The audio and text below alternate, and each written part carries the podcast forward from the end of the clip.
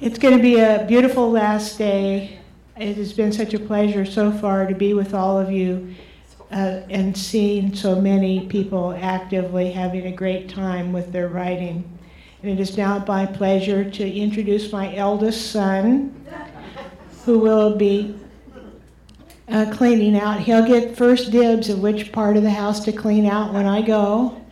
Please, please welcome the best moderator on a Thursday afternoon, Trey Dowell.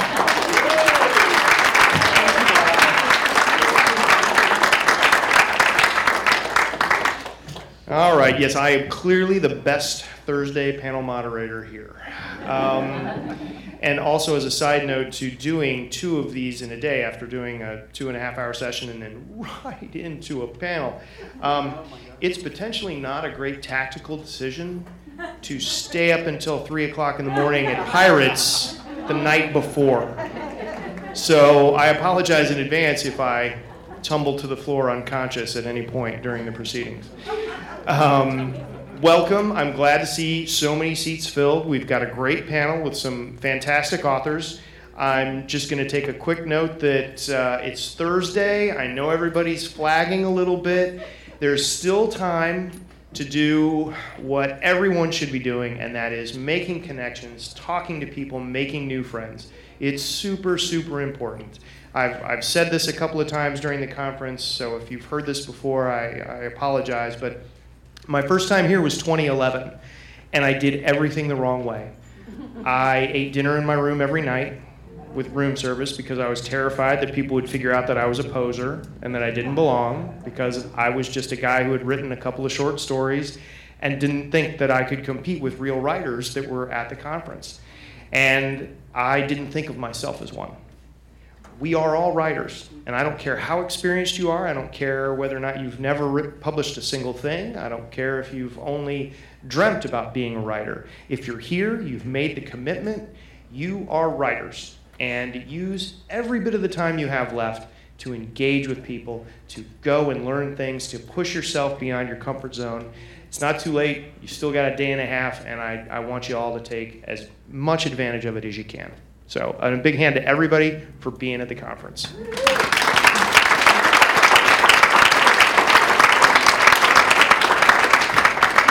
All right, so it's time to meet the wonderful panel that we have here today. These are folks that are very, very skilled in memoir, which is a really good thing because I write about superheroes and aliens. So I really can't talk about this stuff professionally. So it's it's it's really helpful that we have people that are experts in the field. Okay, I'm going to start with first in the row. Um, Dr. Mary Hill Wagner is the author of Girls in the Hood, a memoir of what it was like to grow up on some of the meanest streets in America with 10 siblings and a mother who taught her to protect the weak and love hard. Dr. Hill Wagner is an award winning author, journalist, and college professor. She enjoys reading, writing, racquetball, theater, and dogs. Please give it up for Dr. Mary Hill Wagner.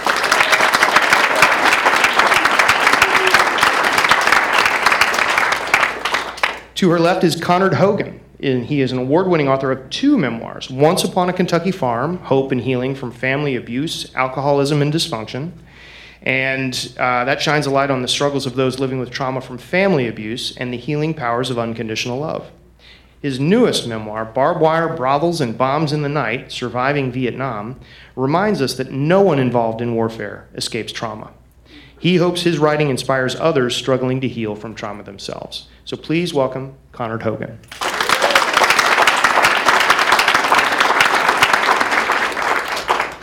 Terra Trevor, longtime member of the S, uh, SBWC family, is the author of We Who Walk the Seven Ways, about the search for healing and finding belonging when Native women elders embraced and guided Trevor, who is mixed blood Cherokee, Lenape, Seneca, and German, through the seven cycles of life in indigenous ways.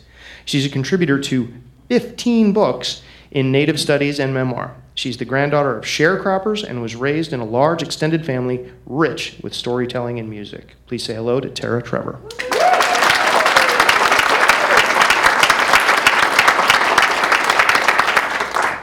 Dale Zarowski is the author of Bipolar, A Gift of Thorns, a profoundly insightful memoir about being bipolar and how that affects others. This brave book about some of the darkest aspects of our lives shines a light on her courageous journey uncovering the stigma of being bipolar. This book will help anyone who is or loves someone who is bipolar. For the last 20 years, her home base has been in Santa Barbara, California. Please say hello to Dale.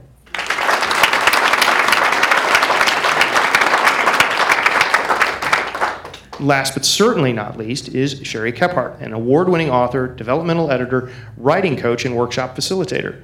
She is best known for her inspirational memoir, A Few Minor Adjustments, that Publishers Weekly called a story of gut wrenching determination and perseverance. After serving as a Peace Corps volunteer in Zambia, Sherry brought home an African souvenir she didn't expect a mysterious illness that almost killed her. Spoiler alert, she survived. She is a two time winner of the San Diego Memoir Showcase, and her other publications include two companion books to the memoir, as well as essays, short stories, and poems in various literary journals and in more than 15 anthologies. Please welcome Sherry Kephart.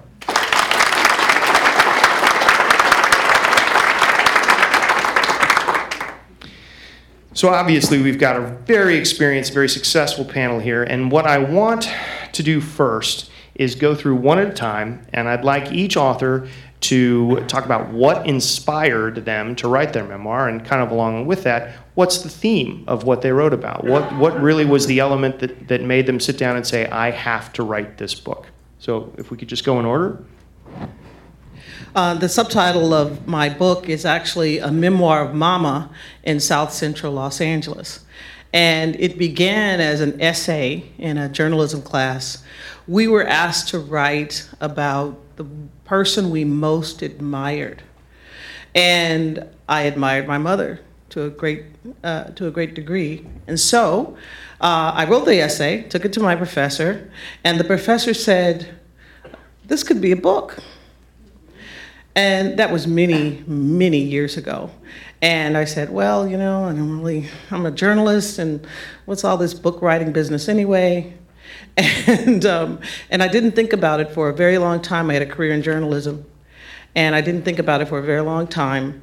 And then when I left journalism, because all of the newspaper jobs were drying up, I said, I returned to this idea of this book that my journalism professor had given me the idea for, and that became Girls in the Hood.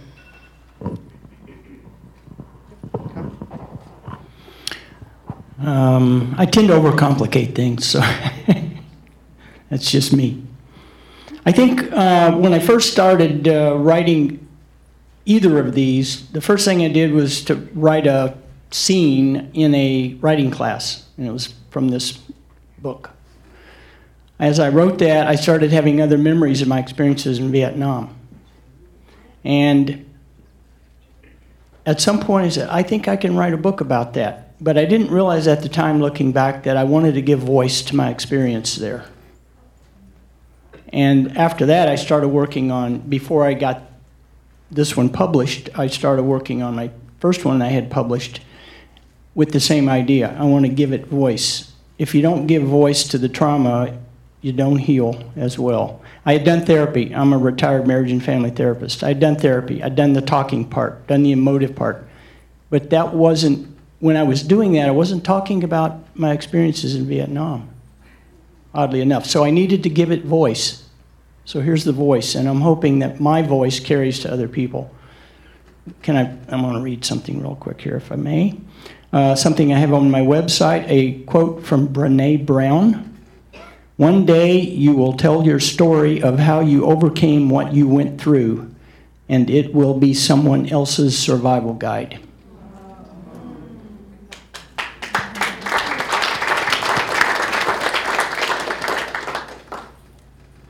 My memoir has deep roots in this conference because one of the early workshop leaders in the early 90s introduced me to the women who would inform, instruct, and guide me. And over three decades, they would bring me to be the writer and the woman that I am today sitting on this panel. So, um, we Who Walk the Seven Ways is my memoir about seeking healing and finding belonging. After I endured a difficult loss, a circle of Native women elders embraced and guided me through the seven cycles of life in the indigenous ways. I'm mixed blood Cherokee, Lenape, and, and Seneca. Over three decades, these women lifted me from grief, instructed me in living, and showed me how to age from youth into beauty. With tender honesty, I attempt to explore, and I hope I do, how every end is always a beginning. Reflections on the deep power of women's friendship, losing a child, reconciliating complicated roots, and finding richness in living in every stage of life shows that being an American Indian with a complex lineage is not about being part something, it's about being part of something. So, actually, the, the workshop leader was Bill Downey, and he introduced me to the women who would become the story. But of course, at the time that it was happening, I didn't know. I was living the story.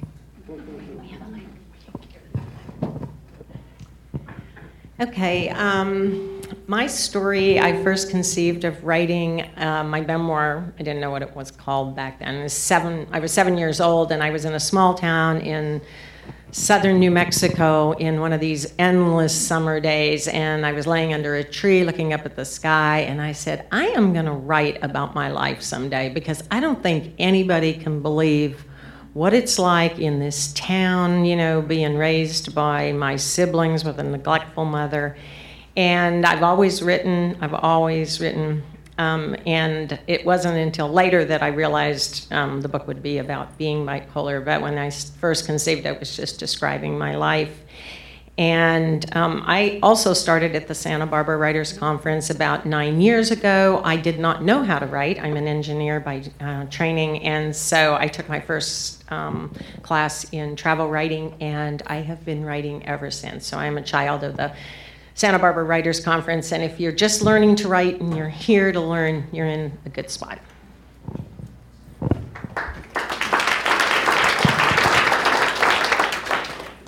So I started writing my book in a hospital. I was dying from an illness, and you know, don't worry, I'm here, I'm good. You all looked very concerned. For seven years, I had an illness, and no one knew what it was. And um, I looked for a book that could help me understand what I was going through being undiagnosed, because there's a lot of books on illness, but not what I was doing. And so I couldn't find it. So I decided to write the book I wanted to read. And I never wanted anybody in this world to feel as lost, and alone, and afraid as I felt. And it was one of the things that got me through because I wanted to see my book published one day. And I did. So here I am.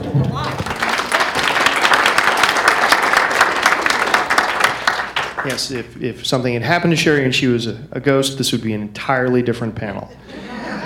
Um, I will say, for those of you who are confused by the program, I forgot to mention that Harlan Green was originally supposed to be on the panel as well, and Harlan fell ill and had to go home. So he is not going to be joining us today. Hopefully, we'll be able to do it next year. Um, so let's talk about memoir a little bit and about, uh, you know, uh, for the people out there that are memoir fans, memoir writers, there are also a lot of fiction folks. Uh, one of the things that we always talk about in fiction is to is to be honest with the, the reader and to show you know a little bit of yourself in your writing. But the, the thing that I like to say is that well, in fiction, we kind of hide most of who we are. Um, nobody knows which character has our opinions, our own personal opinions. Nobody knows who is modeled after me, the writer. But in memoir, it's a different beast. You are putting yourself out there, every bit of yourself. And that's the, the bad parts and the good. And I wanted. Um, each of our panelists to talk a little bit about what that's like and uh, some of the some of the issues that that can lead to. I, I particularly want to start with Mary and, and talk about because when you write your memoir, there are a lot of people that are mentioned in it other than you. So, Mary, you want to talk a little bit about that? Uh, sure. Um, the writing a memoir, which I, by the way, I also workshopped here at the Santa Barbara Writers Conference um, which is a great resource when I uh, was here several years ago. But uh, writing a memoir is very difficult and a special kind of writing. And people will come up to you and they'll ask you, you know, they'll say, I know you. I know you from your book. I know everything you think and everything you believe and everything you're going to be. And that's quite, that's not quite true. And there are lots of other people also in the memoir. And um, you will get some, uh, for those of you who are considering memoir writing, you will get some uh, kind of blowback from the people who appear in the memoir. I decided, this is a choice, I decided to name names of the people. And not everybody comes off great. Not everybody comes off great in the, in the memoir. And um, I've had some complaints, but the problem is, is that I don't care. But and you might you might care.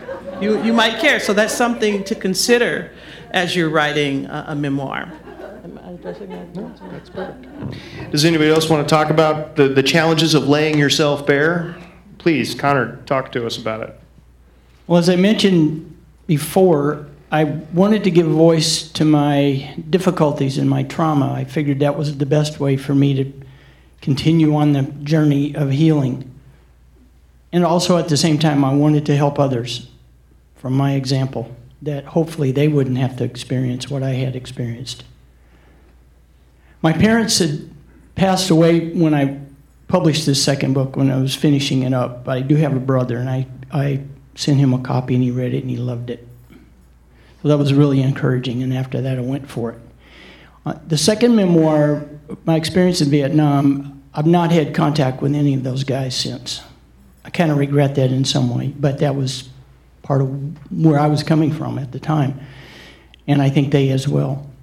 Um, however, for both, I know I'll probably get some negative feedback. I just basically have to set that aside because I wanted to leave a legacy, amongst other things. And I just got to take the bad with the good and go for it. And I do want to add real quickly one of the things that I noticed in uh, memoir, and this is a very sobering thing that sometimes we don't think about the vagaries of fate, but um, 58,000 roughly American service people died in Vietnam. 1,500 of those died on the day they were supposed to be sent home. Think about that. That's the kind of thing that, that haunts so many families, and it's just another element of why memoir is so important to work through trauma and work through the idea that, that such an unimaginable tragedy can happen to so many families. So, please, Terra. Well, I had a similar situation because mine's memoir, and it's not only about me, it's about the women and a couple of men whose lives are braided with mine. And what I decided to do is I use first names only, a couple of my characters are very much like the limelight. They were hams. So I went ahead and I used their, their first name, and most people in the community know who they are. Others were private, so I gave them a different name. And when it came to my family members, I thought about do I use my children's name or use my husband's name? And then my husband and I joked. I said, well, if I called, said, well, my husband Glenn, people would go, well, when was she married to Glenn? So I couldn't do that.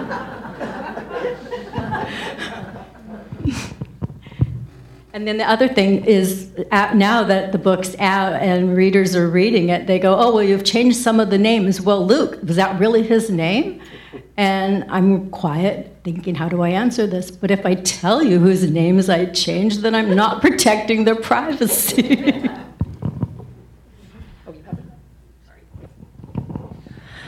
um, one of the things I hear most on, often about this book is that it's shockingly honest. And it is very honest about a lot of things that I did when I was manic at 18 years old. And I've always been very ashamed of them. And so I changed the names of many people in my book, or everyone in my book except my family members. And so I think the biggest effect was on my husband because people were like, oh my gosh, you know, how did he feel when he was reading it. Um, I pretty much left my children out of it, and also in my siblings, um, three of them came out looking pretty good.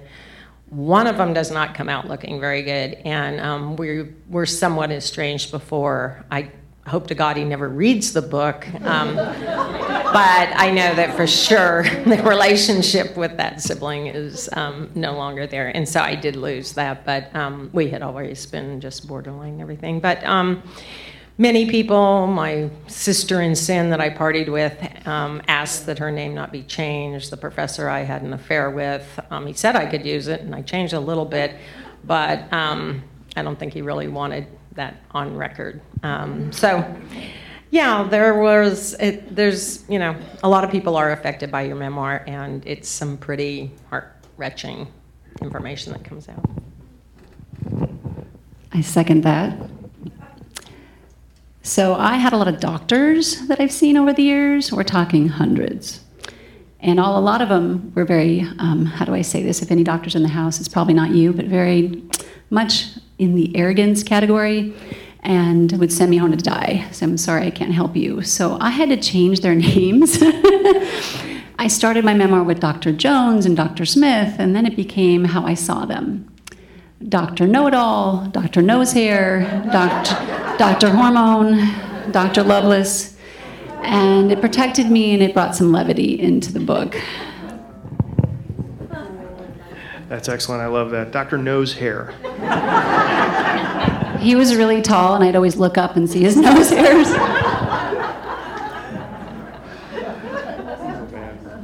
So, and memoir, I, I have not written one, but from talking to you lovely folks, I know that the, that the time taken, the years taken to write them varies greatly.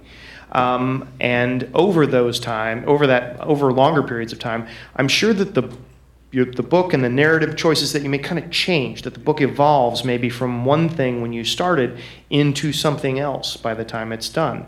And I'm curious uh, to, for uh, Dale, why don't we start with you if you want to talk about that change and, and how that affected your book as time went on. Okay, um, I mentioned that I can first thought about the book when I was about seven years old, and I had been collecting letters and notes and all sorts of family um, memorabilia when both of my parents died. I took everything that they had written, letters and everything. And it took me eight and a half years to write this. And when I started, like I said, I started out thinking, oh, I'm going to write about living in, you know, southern New Mexico.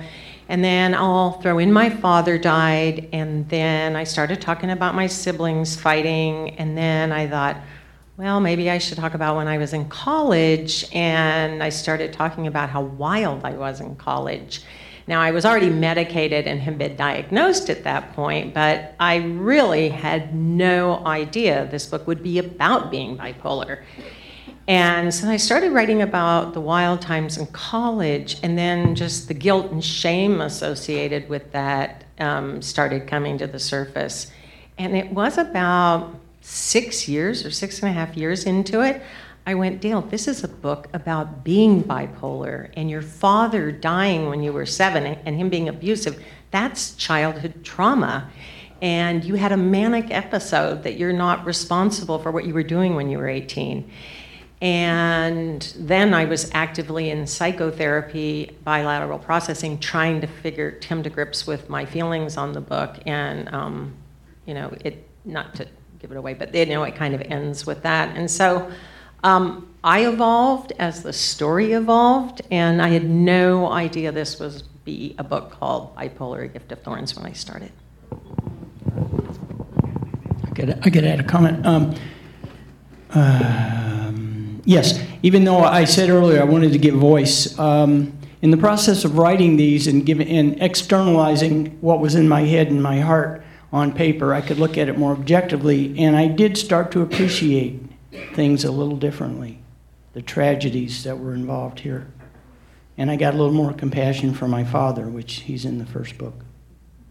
So it did change my understanding of what had happened to me and, and others around me. Um, so we're going to talk about the fun stuff.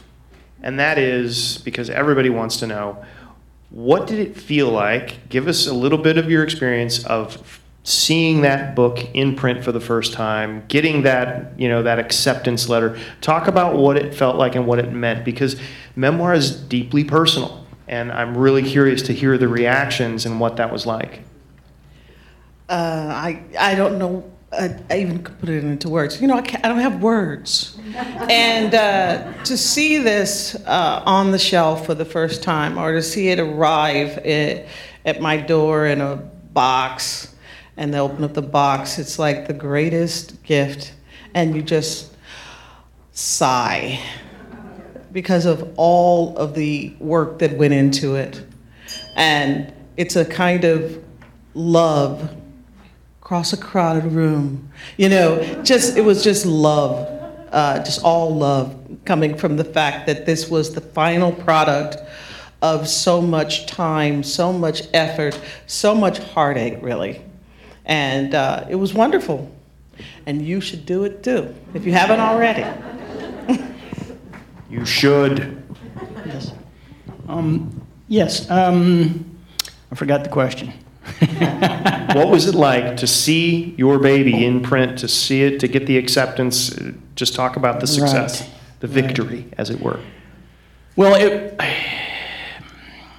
I think it built up over time the anticipation, the excitement, and the frustration of now I got to do this, now I got to do that. Well, I went to, uh, after trying, uh, banging my head against the wall to get an agent for a while and doing some queries, we went into COVID lockdown, and about a year in, I said, Pardon my French, you need to shit or get off the pot. So, I am lucky enough to be in a position I decided to use a hybrid publisher. What really thrilled me about both of these, and I can't tell you how deeply it touched me, and Sherry's sitting right here next to, to us as well. I did some cold requests for blurbs for both of them. And I got about eight or ten uh, for each one, and they touched me so much that other authors were, not knowing me, were willing to do this for me. And they gave me great blurbs, great reviews, and I wanted to appreciate them. Thank you, Sherry, once again. My great moment was when I received the email from University of Nebraska Press saying, yes, we want to read your manuscript. I, you're not supposed to start at the top, but I did. I, my number one publisher, University of Nebraska Press, their, one of their specialties is American Indian Lives, and I wanted it bad. And so I sent my one page query letter like we are supposed to do, and soon I heard back saying, Yes, I want to read the manuscript. And that was my glory moment. And it got even better when they did want to publish it. Mm-hmm. It's okay, clap, yes. Celebrate the wins, people. There's enough losses as it is. Um, this might not be the answer you want to hear, but being shockingly honest, um, it's the answer you're going to get. Um, I was like, okay, I, I went through the query thing, I got nothing. I paid for the hybrid, felt a little strange about that. And then I, I remember I got the, the trans, when I finally finished it and gave it to the editor, and he, yeah, he came it back to me. We went through that three times, and I kind of was like, "Oh, that's good, that's good." And then I got the first copy, but across the front it said "ARC," you know, not for sale. And so I was like, "Oh, yeah, that's kind of good." And then um, that went out, and I don't. And then when it finally came out, and we got the, you know, the cover done and everything. I, I was immediately already freaking out about how am I going to sell it? Because, you know, you've been doing that ramp up, reveal, tearing the sheet as the book, you know, gets exposed. And then I'm like, oh, how many did I sell on pre order day? And I just became obsessed with selling it. And so, Acorn, one of the many great things they do, they send you these little emails you know, every week, and they go, "Don't forget to sit down and just relax and you know enjoy it." So I made a big copy of that and put it in front of my computer, so I would stop obsessing about you know selling it. My husband goes, "Honey." Why are you so obsessed with selling it? I've never seen you work this hard about anything in your life, you know, because I only wrote so I will have to say that this conference and being known and having a panelist on my little tag that I was wearing and sitting here and looking at all the people that are out there, many of you I forced into the room, but I still appreciate y'all coming. I think this in this conference and right now in this minute is probably the pinnacle of my excitement.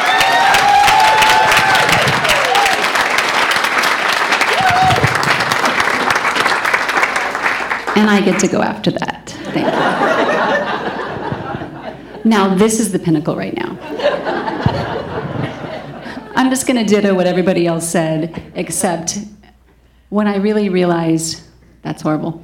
When I realized when I got to where I wanted to be and I didn't even know where that was, is when my publicist sent my memoir to my alma mater, UCSD, and they published a two page bit about me in the paper, Alumni Magazine. And then a few months later, the dean called me and said, I want to meet with you, the dean of UCSD. And I thought, well, okay, you know, we had lunch, it was great. And he says, I want you to be the commencement speaker for the 2019 graduation ceremony. And Madeleine Albright's going to be the keynote. And I was. and I turned them down. And if Grace, you're here, you better listen to this. Because I heard Horty agreed to be here. And it was, it was the Sunday night at the start of the conference. And then I called him back. I said, You know what? What am I doing? Yes! and I thought, I'm going to do that, miss Sunday night here, sorry, all of you, and then I'll arrive Monday. And I did. And that moment, I didn't really realize all the speaking engagements, all the stuff I was doing, because I did a lot of inspirational speaking, was walking down and getting up on stage and looking at 15,000 people. And the dean gave me carte blanche to say whatever I wanted. And um, that was it. It's all been downhill since.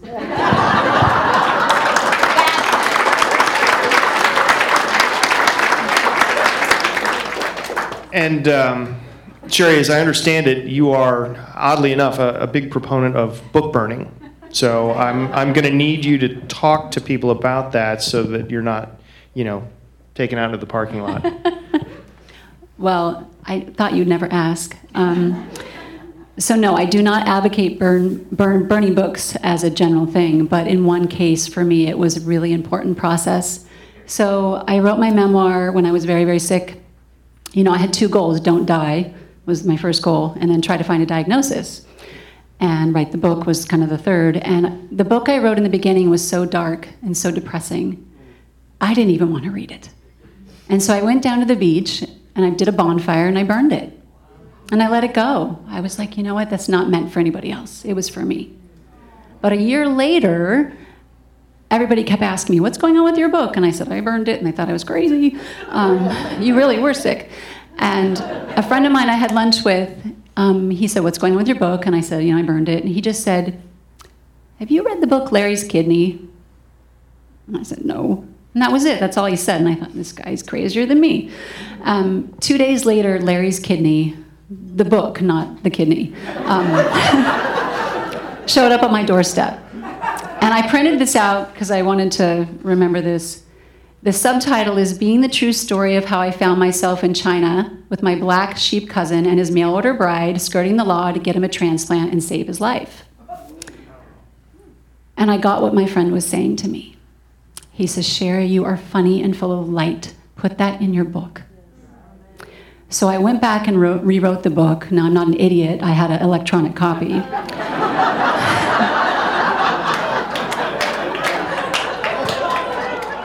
Instead of undiagnosed and very serious and dark, it's now a few minor adjustments.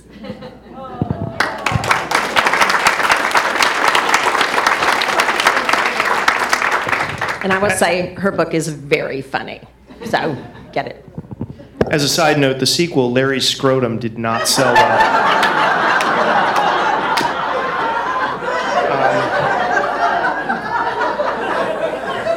Um, so We've talked a little bit about some of the good, but I think it's important to talk about something else, and that is that's that's unique, I think, to memoir, and that is. Um, and Terra, who apparently got her dream one on the first shot, well, might not be able to express it, except for maybe other books. Um, memoir rejection.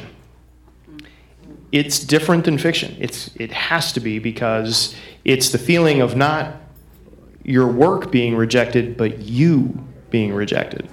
So I'm curious to hear our panelists talk about the challenges of rejection and how to disassociate from that. I had a lot of rejections of girls in the hood, some of them right here in this room.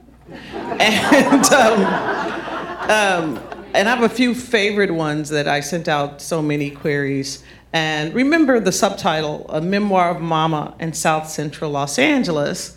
And I had this one rejection from uh, an agent, and he sent me this letter and he said, It was fine, but can we do something about that mama character?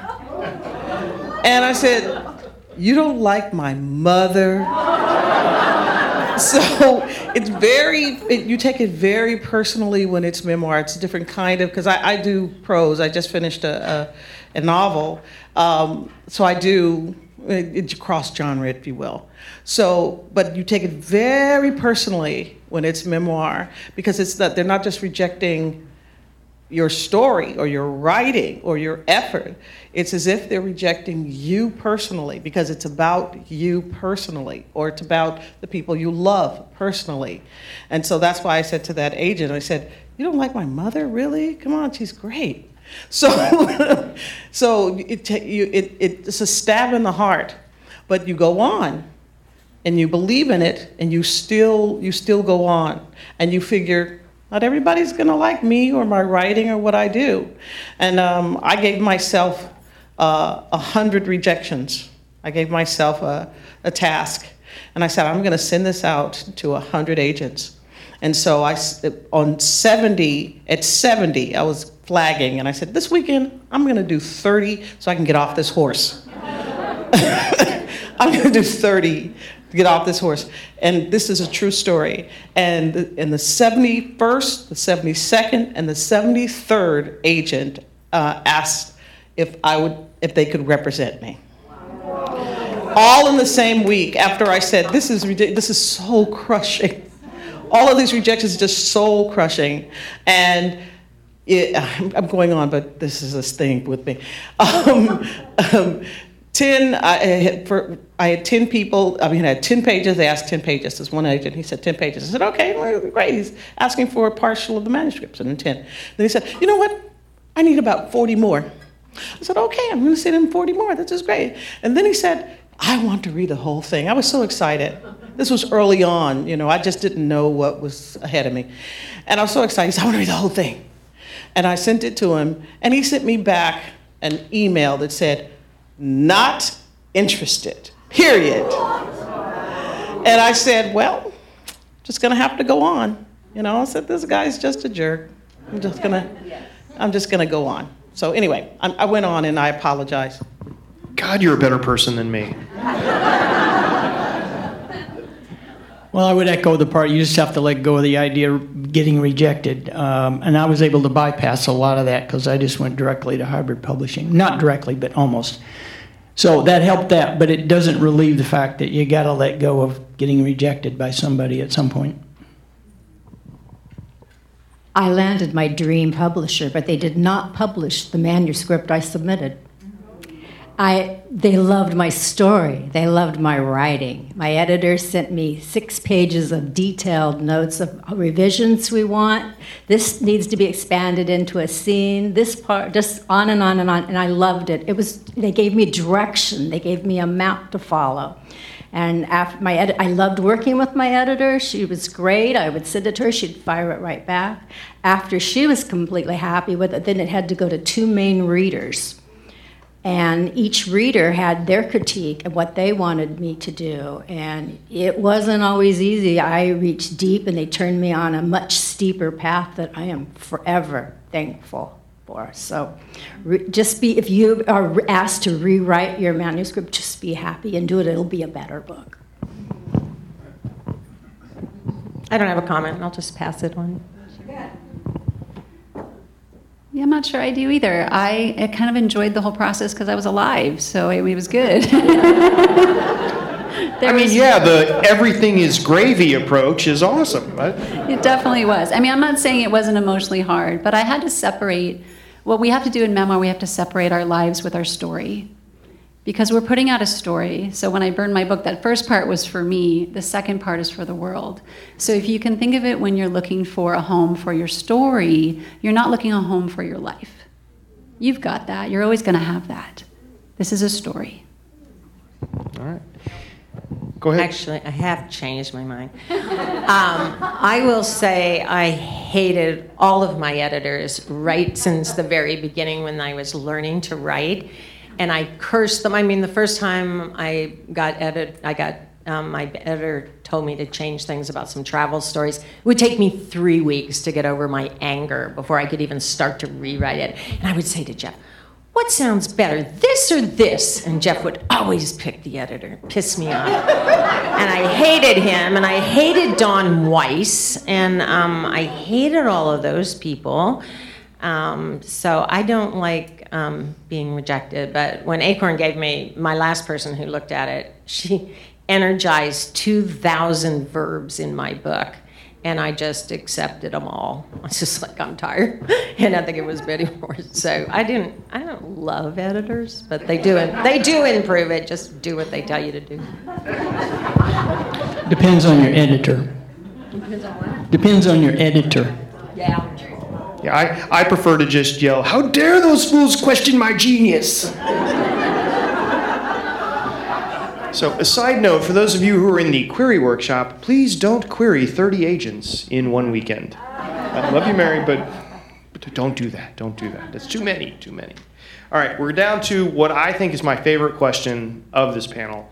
And I think that this will shed a lot of light on what it means to write memoir and the effect that it can have, not just on the people who write it, but on the people that read it.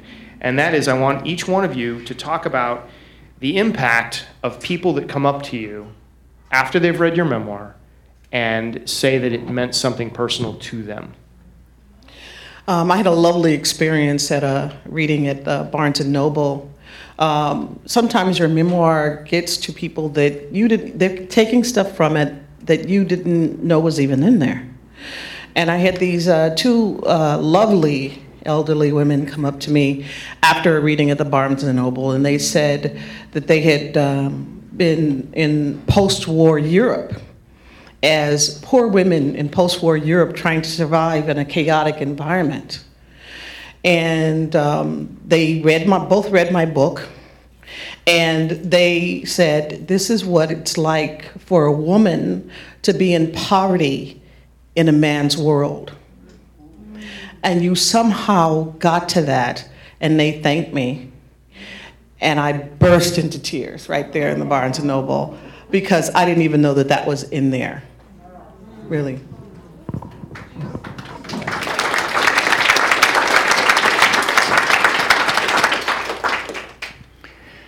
Well, it har- for me, it harkens back to what I said about authors giving me blurbs. I mean, I think they're a little harsher critics sometimes. Uh, readers may be more raw in their feedback to you, whereas authors may be more uh, able to um, analyze your work better. So I felt grateful for the blurbs, but I have had one person, and that was my goal one person read my book, each one, is helped by it. Then I will have succeeded. There's one person, I'm not going to name names here, who has read this book and as a result has gotten into a recovery program to deal with her childhood trauma. So.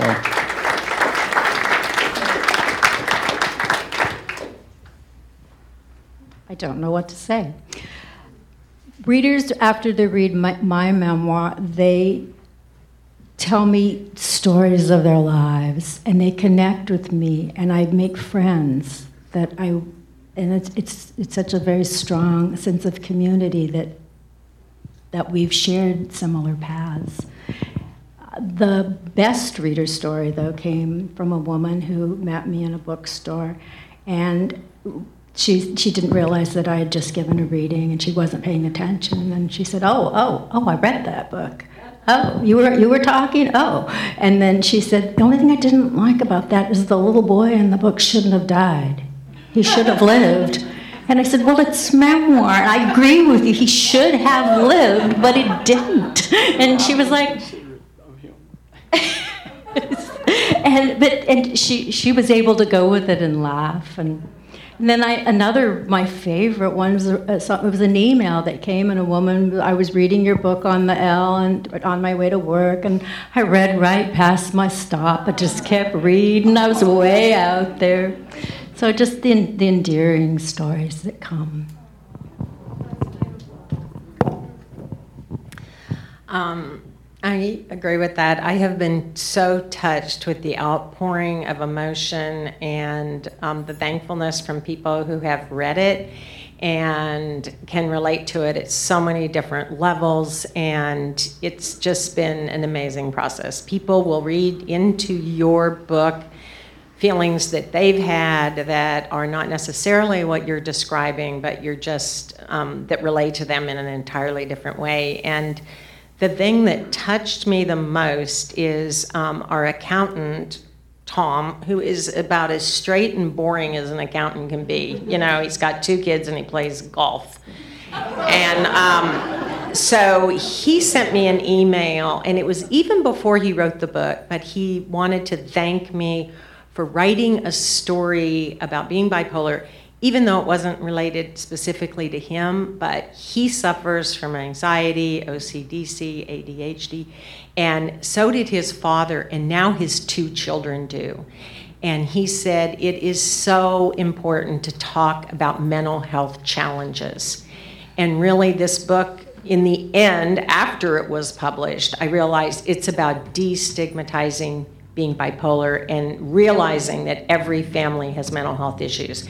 And just like we have physical issues, we have mental health issues. So I think um, the outpouring of support and everything has been really overwhelming. So. I feel the same. Um, I wrote this book to help people who felt alone from being sick for so long and not knowing why. And when you don't have an illness, when you have an illness and you don't have a name for the illness, you're ostracized even the sick community. You know, it's just horrible. Um, but what I found is most people who like my book and really resonate with my book are people who are not sick at all. Um, I met a guy at the um, LA Book Festival, and I he walked up to my table and was talking to me, and he was looking at my books. He goes, "I'm not buying any books. I'm just looking." I'm like, "I'm not selling really any books. Well, actually, I am." But so we started talking, and he comes back in the day. Goes, "You know, I'm going to buy your book." I'm like, "Okay," you know. He's like, "But I'm not coming back tomorrow." I'm like, "Okay." I don't understand. So the next day, he comes back like a beeline to me, first person there. And um, you know, I've been exhausted from talking and all day long. And he goes, "I stayed up all night and read your book." And he says, "I couldn't put it down. That's what I get all the time." I'm like, "Slow down. It took me seven years to write." Um, but he says, "You know, I've been on the brink of suicide." And he's like, "You show me that I shouldn't give up." And so I get that a lot, and I get outpouring of messages from people because I went through something so horrific people can't understand, and I never gave up, even though I was close. And that just goes to show you can get through whatever you're going through. And so that's been one of the most beautiful things for me.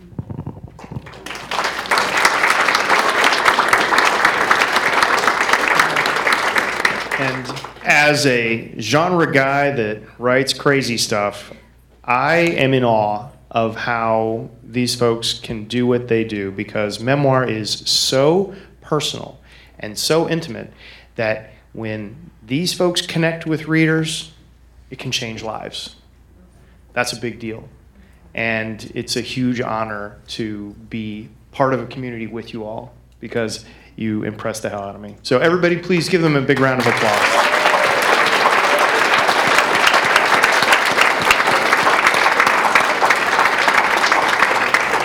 All right, so we have a little bit of time for some questions. So if anyone has any questions at all, it, either for the panel as a whole or for an individual, please ask them now. Yes? Two things. One, you just made me, you, you just made me write my book, which is about suicide, uh, you know, contemplating suicide at, at a young age. And you just, if you can reach one person, you just made me write it. The second question is, the people that will appear badly in your book, can they come sue you? You know, Sure. The question was, um, I, I'm not sure if the first part was a question. No, Uh, that's just thank you for. Right, right, that was a thank you. Um, the question is the people in your memoir that don't come off looking great, can they come after you and sue you? How do you avoid that? Well, I, I'm not sure about the other panelists, but for me, I did have one issue that I was concerned about cousins that might react to what I had written. However, one way I got around that, I tried to reach out to at least one of them and got no response to say I'm putting you in the book. But uh, the incident involved the death, two deaths in the family, and uh, it was public. I mean, it was on the news. So I had to tell myself, if anything else, my defense is I'm not saying anything that wasn't already out there. Well, Mary, you're a journalist. My guess is you, you actually know the, the libel slander s- type designation. Yeah, but I'm not a lawyer. I just play one on TV. uh, people can sue you. People will threaten to sue you. And then, as a journalist, I would say, when I was a journalist, uh, not only was I threatened to be sued, I was sued several times. And truth is an absolute defense against that. That's something the lawyers would tell you, but I'm not going to give you legal advice. I would give you writing advice to say, don't worry about that. Don't worry about that. Just write it. Don't worry about that. Um, I have had one of my siblings, my brother says he's going to sue me because I said he wore boots and he's never had a boot, pair of boots before. and and um, I just said, you know, and he said, You didn't get my permission to, um, uh, to remember all these things. And I said, Willie, I don't need your permission to access my memories. So sometimes people think that they have more power than they do. So just write it. Don't worry about will people sue me, Don't worry about the names, don't worry about that. Just write it. Is would be my advice. Excellent advice. Wanted- I just wanted to add something to that. It, it's a good idea to just forget about the outside world, your family, your spouse, anybody that you're mentioning. Write the story. I did change names right, you know, the last thing I did, everyone except my family members. But one thing that someone said to me that I think helped a lot in my book is whenever you're writing about someone you don't like or you hate, do it with love. Actually, Sherry, did you tell me that? Oh my God, it just came to in her workshop, which was amazing. It's And- all connected. and you know what? It helped me and it made it a better book. And I think those people, when they read about themselves, will, you know, feel a little better about the book. Okay. Well, since I said that, I'm just going to say that again. Holly over there. My question is for Dale. Your book was one of my question is for Dale. Your book was one of my very favorite books of the year. Thank you. I'm telling everybody they have to read it. My question is, what was, and and if you you feel comfortable talking about it, what was your, the most difficult scene for you to write? I mean, what I loved about it most is you took me into a world that was very unfamiliar to me and fascinating. What was the hardest for you to reveal? God, do I The- hate the French honest. chef. Um, you, yeah. Yeah, I Did read you it. read that? How did you? The question was, what was the most difficult oh scene my to reveal? God, Trey. Um, now I'm gonna blush. It's downstairs. That Buy it. was You'll know what I'm talking about. That was it. And it, I know my first time I wrote it, I wasn't honest. And then when Laura came to edit it, I brought it up to her and I said, "Well, times have changed, and but I don't know what to do because I guess people do that a lot now." But uh, she is a romance kind of a romance writer, and she said, "I'll take care of it for you." And she changed like one or two sentences that made it okay. But um, yeah, so read the book. When you come to the French chef, you'll get. All right. Anybody? Uh, yes, you right there. Josie, we'll get you next. Um, I'm wondering, and be honest, whether any of you either embellished, went a far, went a, field from the truth in your lives to embellish it, the characters or the stories, and or thought about maybe I should do auto fiction and not a memoir such. You have to tell the truth. It's called the liar's. The question was, did any of you embellish, um, stretch the truth, and uh, whether if there was a difference between auto, autobiography and memoir? I, I No, picked that up. I'm not sure. Or fictionalized. Or fictionalized versus memoir. It's called the Liars Club for a reason. We do embellish and exaggerate. It's like a Hollywood movie. So, yes, is the answer. I would say embroider. That's what the editor told said. Embroider it. Embroidering. Uh, because yes. I have a scene in my book where my mother confronts one of my school teachers um, because I had um, kept calling the so-called founding fathers the so-called founding fathers in class. And I got in trouble for that. And uh, in the in the original draft, I was not in the room when she uh, confronted that teacher. And my editor said, "You know what she was like. What do you think she said?" and yeah, I, I I wasn't in the room. I knew what she told him, and I could see what from her reaction and his reaction later to me. I saw what she said to him, and so that's in the book. Okay. Um, Josie, did you have a question? You, Dr. Hill Wagner, coming from the academic world, and I suspect many of you have had your fill of academia, was it hard to separate that kind of writing to memoir writing? Did you feel at any point threatened that you'd never be able to write uh, from your own true voice again, having had years and years of graduate work and having to follow their format. The question, real quick, just it, it was it difficult to go from academic or journalistic writing? Uh, was there a fear that you wouldn't be able to find your own voice and write the way you, you want to after so many years doing it a particular way? That is an excellent question. Um, I, I uh, have a PhD in mass communication from UNC Chapel Hill. And I was a college professor, and, and I did the publishing or perish thing, so I have academic papers out there. Uh, however, it was not difficult because it's a different kind of writing. It's still writing. I mean, you learn how to be edited, okay? And when you work, when you write for journals and so forth. So it wasn't difficult because my, my background in journalism is also a different kind of writing. So it's the difference between Italian, Spanish, and French. They're all Romance languages, you know, but they're different languages, they're different methods of communicating. And that's how I saw it. So it, it for me personally, it was not difficult. Okay, I love your answer, and I disagree for myself because it was difficult. Because I was a scientific technical writer and a lot of academia, and um, and I was like, I don't know how to write a story. I mean, I've been writing my whole life. I love short stories and poetry, but this something so different. So you're in the right spot. These conferences, these people, and one of my best mentors is in this audience, Matt Pallamary, who I just adore and helped me so much. So you're in the right spot. That's all I got to say.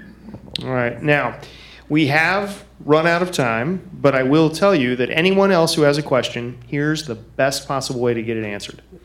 These lovely folks will be downstairs, sitting at tables in the bookstore, and if you go buy their book and get in line, they will sign it and answer whatever question you want. Okay?